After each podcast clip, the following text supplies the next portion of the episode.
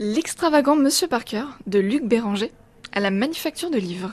C'est le deuxième gros coup de cœur de l'année pour nous, euh, très clairement. Dans ce roman, on suit une femme qui est engagée comme femme de ménage chez un vieux monsieur de 90 ans, très grognon mais terriblement attachant, et cet homme prétend être Billy the Kid. Il faut savoir que cette jeune femme est irlandaise et elle connaît peu l'histoire américaine et encore moins l'époque western. Du coup, elle et sa famille vont enquêter et se documenter sur toute l'époque Far West. Et à travers elle, on va découvrir toute la période western. C'est juste passionnant. Jusqu'au bout, on se demande si cet homme dit la vérité ou non, si il est Billy the Kid ou non. C'est un livre très bien écrit et extrêmement documenté.